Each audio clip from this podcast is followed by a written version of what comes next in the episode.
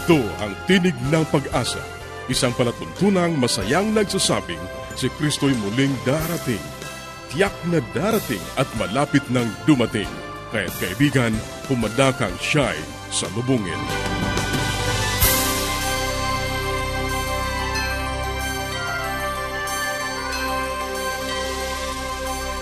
Ang palatuntunang ito ay inihahatid ng Adventist World Radio. Kaibigan, mahal ka ng Diyos. Anuman ang iyong kalagayan, anuman ang iyong karanasan, magtiwala ka sa Kanya. Hindi ka niya pababayaan. Sa Kanya, tayo ay laging may pag-asa. Ito ang iyong kaibigan, Ner Caranza, nag-aanyaya na muli niyo kaming samahan sa 30 minutong talakayan tungkol sa ating kalusugan, pagpapanatiling matatag at masaya ng tahanan at sa pagtuklas ng pag-asa na nagmumula sa salita ng Diyos.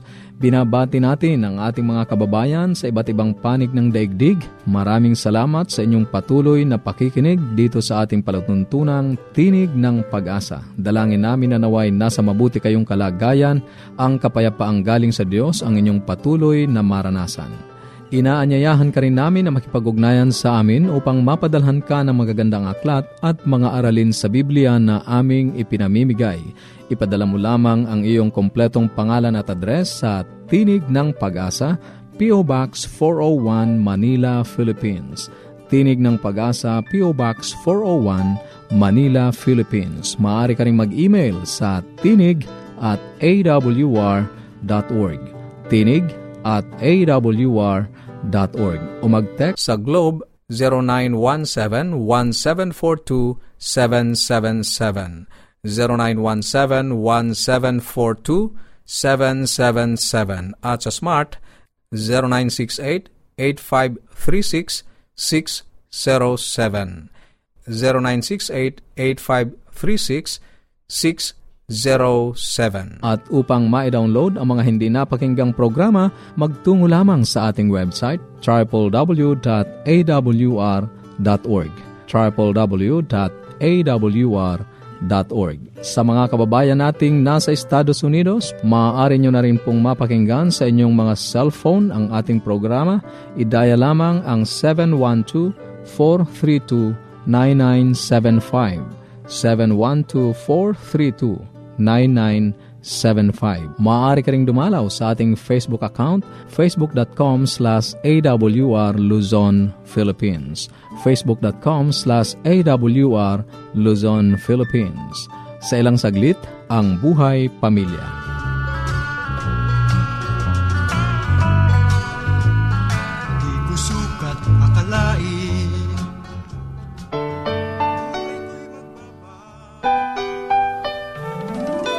Tayong mga Pinoy, mataas ang pagpapahalaga sa pamilya. Walang hindi kagawin. Lahat kakayanin. Kahit buhay, itataya natin. Kahit anong hirap, kahit anong bigat. Wala yan, basta't para sa pamilya. Kaibigan, kamusta ka na? Ngayon gusto kong talakayin natin ang issue ng personalidad sa loob ng pamilya. Ano bang ibig sabihin ng personality? Alam niyo marami nag-define ng personality. Yung iba, they do define personality in terms of the total personhood. Yung kabuuan ng personality, you know, yung kabuuan ng tao, yan ang personality. Ang personality, ang sabi nila ay ito yung mental, ito yung physical, ito yung emotional, ito yung social, at yan yung mga values mo, value system mo, o yung spiritual mo. Yan ang personality. Ang sabi naman ng iba, your personality is the manifestation of your inner personality. So meron silang ginagawang distinction dito. Yung nakikita sa panlabas ko, sa panlabas mo, yan ang outer personality. Kaya yan lumabas kasi nanggaling yan doon sa inner personality. At yung inner personality, the way you think, no, the way you feel, lalabas yan sa labas, no? Kaya maraming definition. Iba naman, dinidefine lang nila in personality in terms of your deportment, the way you dressed up, no? The way you talk, yun ang sabi nila, yun ang personality. Pero nice ko din sa inyo rito na ang personality na pinakamaganda talaga ay yung sumasakop sa kabuuan o sumasaklaw sa lahat ng aspeto ng ating buhay. Alam nyo, marami ring mga tinatawag tayong mga theories ng personality na erroneous o mali. Bibigyan ko po kayo ng sample. Halimbawa, pag nakakita kayo ng isang mama na malapad ang noo, sabihin nyo, o isang batang malapad ang noo, wow, ang batang ito matalinong matalino, ang lapad ng noo, ang taas ng hairline. Di ba? Akala natin, we define intelligence in terms of, sabihin natin, broad forehead pag malapad ang noo ay matalino ng bata. Di ba sa tahan natin, halimbawa, nanganak ang misis nyo, ay nako, ang anak ko, ang daming puyo. O anak ko, ba't dito ang puyo? Ano nga sabihin natin? Nako, salbahe yan. Nako, loko-loko yan. See? Dinedefine natin ang buhay ng bata, yung personality ng bata in terms of puyo. Ano ba sa English yung puyo? Okay, yan yung nakikita po sa ulo, no? Yung parang pinagmumula ng mga buhok dito natin sa ulo natin. So meron ganun eh. Ano pa? Ano pa yung mga erroneous, mga erratic beliefs natin pagdating sa personality? Ayun, mahaba ang tenga. Ano sabi nila? Ay, naku, ang haba ng tenga nito. Haba ng buhay niyan. Pero mga ganun eh, no? Mahaba ang tenga, mahaba ang buhay. Naku, ba't ganyan ang tenga mo? Napakaliit. Hindi ka natatagal ng 40. Oh. So, ano pa? Ang dami ko po narinig eh. Halimbawa, yung makapalang labi. Sabi nila, pag makapalang labi, very passionate. Wow, malambing, romantic. Pag naman manipis ang labi, ay nako, hindi siya kissable. Mga ganon, di ba? So, iba-iba talaga ang definition natin ng personality. Iba naman, pag malaki ang puwet, lalo na sa mga babae, sabihin natin romantic, pag malaki ang puwet, pag wala naman puwet, ay nako, may karanasan na yan. Mga ganon, no? Alam niyo, itong lahat ng ito ay very hurting, very offending sa mga nakakarinig yan. Kaya wag lang natin basta i-define ang personality ng isang tao doon sa mga nakikita natin. Kasi in the first place, ang personality talaga is the totality of the being. Alam niyo, nang ginawa tayo ng Diyos, ang sabi sa Bible, ang sabi sa Genesis, at nilikha ng Diyos ang tao mula saan? Sa alabok ng lupa. At ang alabok ng lupang ito na finorm ng Diyos ay hininga niya ng kanyang ano, hininga ng buhay sa Genesis 2.7. At ang tao naging ano po, naging kaluluwang buhay. Ang tao naging isang kaluluwang may personalidad. It's a personality. Ano po? Kaya yan tayo. Tayo ay galing talaga sa Panginoon. Sabi pa sa Bible, we are created after the image of God. Kaya, nais kong talakayin natin sa mga ilang pagkatalakay natin dito, ang may karong kinalaman sa personalidad. Kung paano ba magiging mahusay tayong personalidad o how can I be a very, very functional, productive, effective personality. Mga ganon, no? Kasi ako, may personalidad ako. Kayo, may personalidad kayo. Kaya magandang ito, tatalakayin natin lahat yan. Ngayon, nais kong talakayan pa sa atin. Pag sinabing personality, kaya na sinabi ko sa inyo, involve ang tinatawag nating mental. Kung paano ka mag-isip, yung lawak ng pag-isip na iyong sinasabi, yan, mental yon. Meron man tinatawag tayong verbal o yung tinatawag nating the way you talk, okay, the way you dress up, okay, describes your personality. Meron tayong naman tinatawag na emotional, the way you handle conflict, the way you respond or react to difficulties, lalabas doon ang kung uri ng personality meron ka. Ano pa? sabihin natin, deal with people, the way you relate with people, yung mannerism mo, yung etiquettes mo, lumalabas din ang personality mo. Ano pa? Tapos yung value system mo. Kung how forgiving are you, how merciful are you, lalabas talagang lahat yan.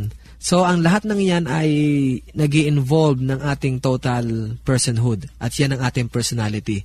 Kaya sana maging tactful tayo at maging maunawain tayo sa personality ng tao. Yan po ay iba-iba, hindi tayo pare-pareho. Kahit na po ang kambal, ay magkaiba rin yan. Kaya kaibigan, sana maunawaan natin ang mga bagay nito. Tatalakayin natin yan sa susunod pang ating mga paksa. Ito ang iyong lingkod, Kuya Ponching or Pastor Ponciano, Kuya.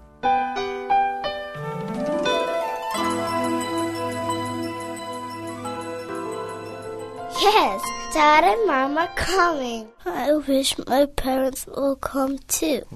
The best way to spend time? It's with family. Adventists care. Ang bahaging iyong napakinggan ay ang buhay pamilya. Kung mayroon ka mga katanungan o nais mong magkaroon ng mga aklat na aming ipinamimigay ng libre o kaya ay mga aralin sa Biblia, maaari kang makipag-ugnayan sa amin sa Tinig ng Pag-asa, P.O. Box 401, Manila, Philippines. Tinig ng Pag-asa, P.O. Box 401, Manila, Philippines. O mag-email sa tinig at awr.org. Tinig at awr.org. Maaari ka ring mag-text Sa Globe, 0917-1742-777. 0917-1742-777. At sa Smart, 0968-8536-607.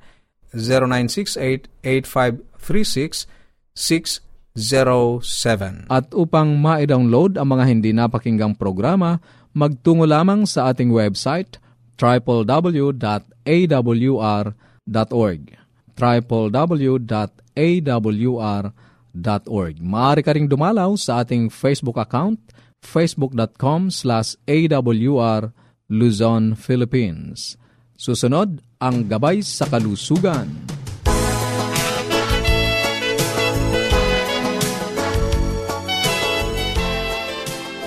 Isang mapagpalang araw po ang aking pagbati sa lahat ng ating tagapakinig. Ako po si Dr. Linda Limbaron, ang inyong doctor sa Himpapawid. Kayo po ay nakikinig sa ating health portion ng Voice of Hope. Sana po ay hindi kayo nagsasawa sa parting ito at kung meron po kayong katanungan tungkol sa inyong kalusugan or meron kayong sakit na gusto nyong mas maintindihan pa, pwede po kayong lumiham sa akin. At uh, ilagay lang po ninyo sa inyong mga liham, Dr. Linda Limbarona, Voice of Hope, P.O. Box 401, Manila, Philippines. No? Voice of Hope, P.O. Box 401, Manila, Philippines. At ngayon po, kasama ko si Dr. June Santa Lucia. Siya po ay isang sirohano or surgeon. At uh, yung pong mga pinag-uusapan natin ngayon ay tungkol sa mga inoopera ng mga sakit, no? yung operahin dyan. At alam ko na marami kayong gustong matutunan tungkol dyan. Si Dr. Santa Lucia, isang consultant sa Air Force General Hospital at sa St. Clair Hospital sa Makati. Uh, Dr. June, magandang araw sa iyo. Magandang araw Linda at sa ating mga tagapakinig. Ngayon ay meron akong isang topic na gustong itanong tungkol sa iyo. Ito ay tungkol sa luslos. Ano ba itong luslos? Ang luslos ay hernia, kung tawagin natin sa English. Ano po? Ang luslos ay dalawang klase po yan. Ang pinag-uusapan po natin yung luslos sa singit. Mm-hmm. O, kasi marami pong hernia na tinatawag. Uh, specific po tayo sa singit natin. Okay. Ang dalawang klase po yan, yung tinatawag na indirect inguinal hernia at saka yung direct type o yung ito ay uh, nakukuha sa pagbubuhat ng mabigat. Uh, mamaya po i-explica siguro mm-hmm. natin yan. Ang luslus ba ay uh, sakit ng mga babae, ng lalaki lang, or pareho pwedeng magkaroon ito? Pareho, pwede pong magkaroon din ang babae, pwede rin magkaroon ang lalaki. Ang indirect inguinal hernia, ito po ay may kinalaman sa pagbaba ng itlog. Ah, nung, teka. Ano bang pagkakaibahan sa symptoms or sa ano nung indirect tsaka ng direct? Sa symptoms po ay halos pareho lang sapagkat parehong nagbumubukol o po yung singit. pareho lang ng location o ah, magkaiba? mayroong kaunting diferensya ng location pero sa isang layman ay hindi niya masyadong matititake. Ah, parehong po. sa singit niya Parehong po sa singit. Pero usually po yung tinatawag na indirect inguinal, yun mm-hmm. po ay karaniwan ay nung ipinanganak ang pasyente, meron na siyang hernia. Ito yung sabi mong lumulusot doon sa itlog? Kasi po yung ang mga lalaki, ano po, yung tinatawag na processus vaginalis testis, yun yung parang kanal, dadaanan mm-hmm. ng itlog eh. Tapos bababa po yun sa scrotum. Usually bago ipanganak yung bata. Maluwag na yun. Uh, bababa yun. Tapos normally nagko-close po yung dinaanan na yun ah, okay. galing sa abdomen. Nagko-close po yun before the one year ang, ang pasyente. Kaya nga, yung iba nagiging persistently patent or bukas, bukas yung, yung, yung kanal na yon Kaya pwedeng magkaroon ng hernia yung pasyente or pwedeng magkaroon ng tinatawag na hydrocele, yung tubig ang laman. Doon yung lumulusot. Ano ba yung lumulusot na yon? Kung sa hernia, yung lumulusot ay yung internal organs natin. Mm. Sa lalaki, yung kadalasan, yung yung omentum o yung mm. balot na yung taba. Parang uh, taba, no? Taba, yung apron taba. dito sa... Oo, yung ginagawa nilang Parang si chicharon. yan. Momentum. Tapos, Or yun ang... intestine, pwede rin po. Oh, okay. So, yeah. kaya yon bakit yung hernia ay uh, minsan lumalaki, minsan lumiliit? Kung lumalaki o lumiliit ang hernia, ibig sabihin noon, pumapasok at lumalabas yung, yung internal parte. organ na, o yung parte ng sa loob ng abdomen doon sa sa doon butas sa hernia. na yon. Ah, sa butas na yon. Ah, okay. Yun namang direct hernia, ano naman ang nangyayari doon? Sa direct hernia, usually, ang ang problema naman po doon ay mahina yung floor, weak yung floor, ano po, yung yung atin kasing abdomen, mayroong tinatawag na floor yan, parang sahig. Muscle. Oo, na may mga muscles at made up of mga fascia na mm-hmm. siyang sumusuporta para huwag lumabas yung internal ah, organs. Okay. Minsan, dahil sa pressure, o o di kaya sa nutrition, yung tinatawag nilang paghina ng floor na yon, lumulusot yung internal organs. So yung tinatawag na direct inguinal hernia. Ito ay associated with patients who are nagbabalsalba, yung, Yung umiire. nag-strain lagi. Okay, laging Oo, umiire. opo. Okay, so yan, nalaman natin tungkol sa direct at indirect hernia at yung luslos, kung bakit nagkakaroon ng bukol. At ubos na po ang ating oras, ngunit marami pa tayong pag-uusapan tungkol dyan, kaya hanggang sa susunod po nating pagsasama-sama, magandang araw po sa inyong lahat. Paging Dr. Rodriguez, you're needed at room 321. Dr. Rodriguez, Mrs. Martinez, room 321, please. Kailangan na po nating i-dialysis ang asawa ninyo. New outlook and a healthy lifestyle makes a big difference. Adventists care. Ang katatapos na bahagi ay ang gabay sa kalusugan. Para sa inyong mga katanungan o anuman ang nais ninyong iparating sa amin, maaari kayong sumulat sa Tinig ng Pag-asa, P.O. Box 401 Manila, Philippines. Tinig ng Pag-asa, P.O. Box 401 Manila, Philippines. O mag-email sa tinig at awr.org. Tinig at awr.org. Maaari ka ring mag-text Sa Globe, 0917-1742-777. 0917-1742-777. At sa Smart, 0968-8536-607. 0968-8536-607. Maaari ka ring dumalaw sa ating Facebook page, facebook.com slash awr Luzon, Philippines. facebook.com slash awr Luzon, Philippines. Dadako na tayo sa ating pag-aaral ng Biblia. Kumusta ka kaibigan? Tunay na ang Diyos ay nagmamahal sa iyo. Ikaw ay kanyang pinagpapala sa araw-araw. Ikaw ay kanyang binibigyan ng pagkakataon na malaman ang kanyang kalooban. Dadako tayo sa ating salaysay na ika-25. Ang wika sa Ingles ay ganito, Conversion leads to a changed life. Ang pagbabalik loob ay patungo sa pinabagong buhay. Wala alinman sa mga kawing-kawing na pagibili ng mga lutong pagkain ang nag-aalay ng bunga ng Espiritu. Ang paglago sa Espiritu ay nangangailangan ng panahon. Ang mga talinhaga ng Panginoon ay pinaghahambing ang espiritual at physical na paglago. Una, ang usbong, saka ang uhay. Pagkatapos ay ang uhay na hitik sa butil. San Marcos Kapitulo 4, versikulo 28. Ang paglapit lamang kay Kristo bukod sa paglago sa Kanya ay nangangailangan ng pamaraan. Ang unang hakbang ay isang pagnanais para sa isang bagay na higit na mabuti. Maring hindi natin alam na ang pagnanais na ito ay mayroong anumang kinalaman sa Diyos. Maaring nagnais na lang tayo na isang mabuti-buting hasakyan o mabuting trabaho o mabuting antas sa pag-aaral. Ngunit ang Diyos ay naglagay sa bawat puso ng pagnanais para sa mahigit pang bagay.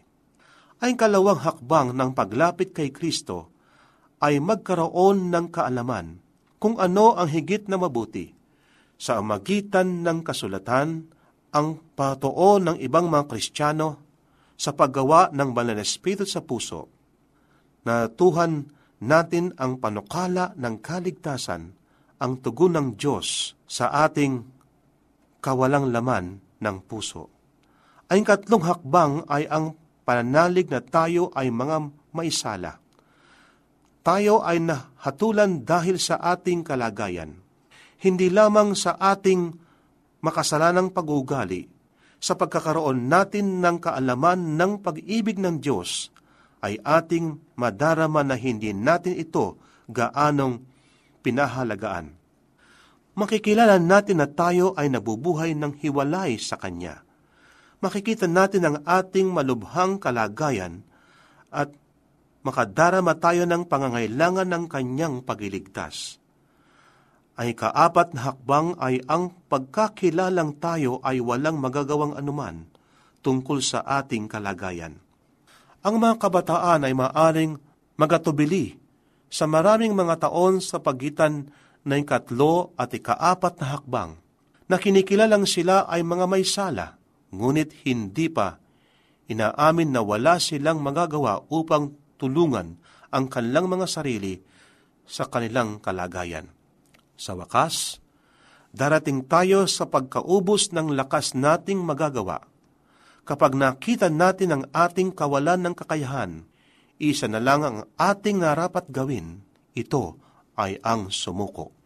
Tulad ng ating napansin, hindi natin madama ang ating sarili para sumuko.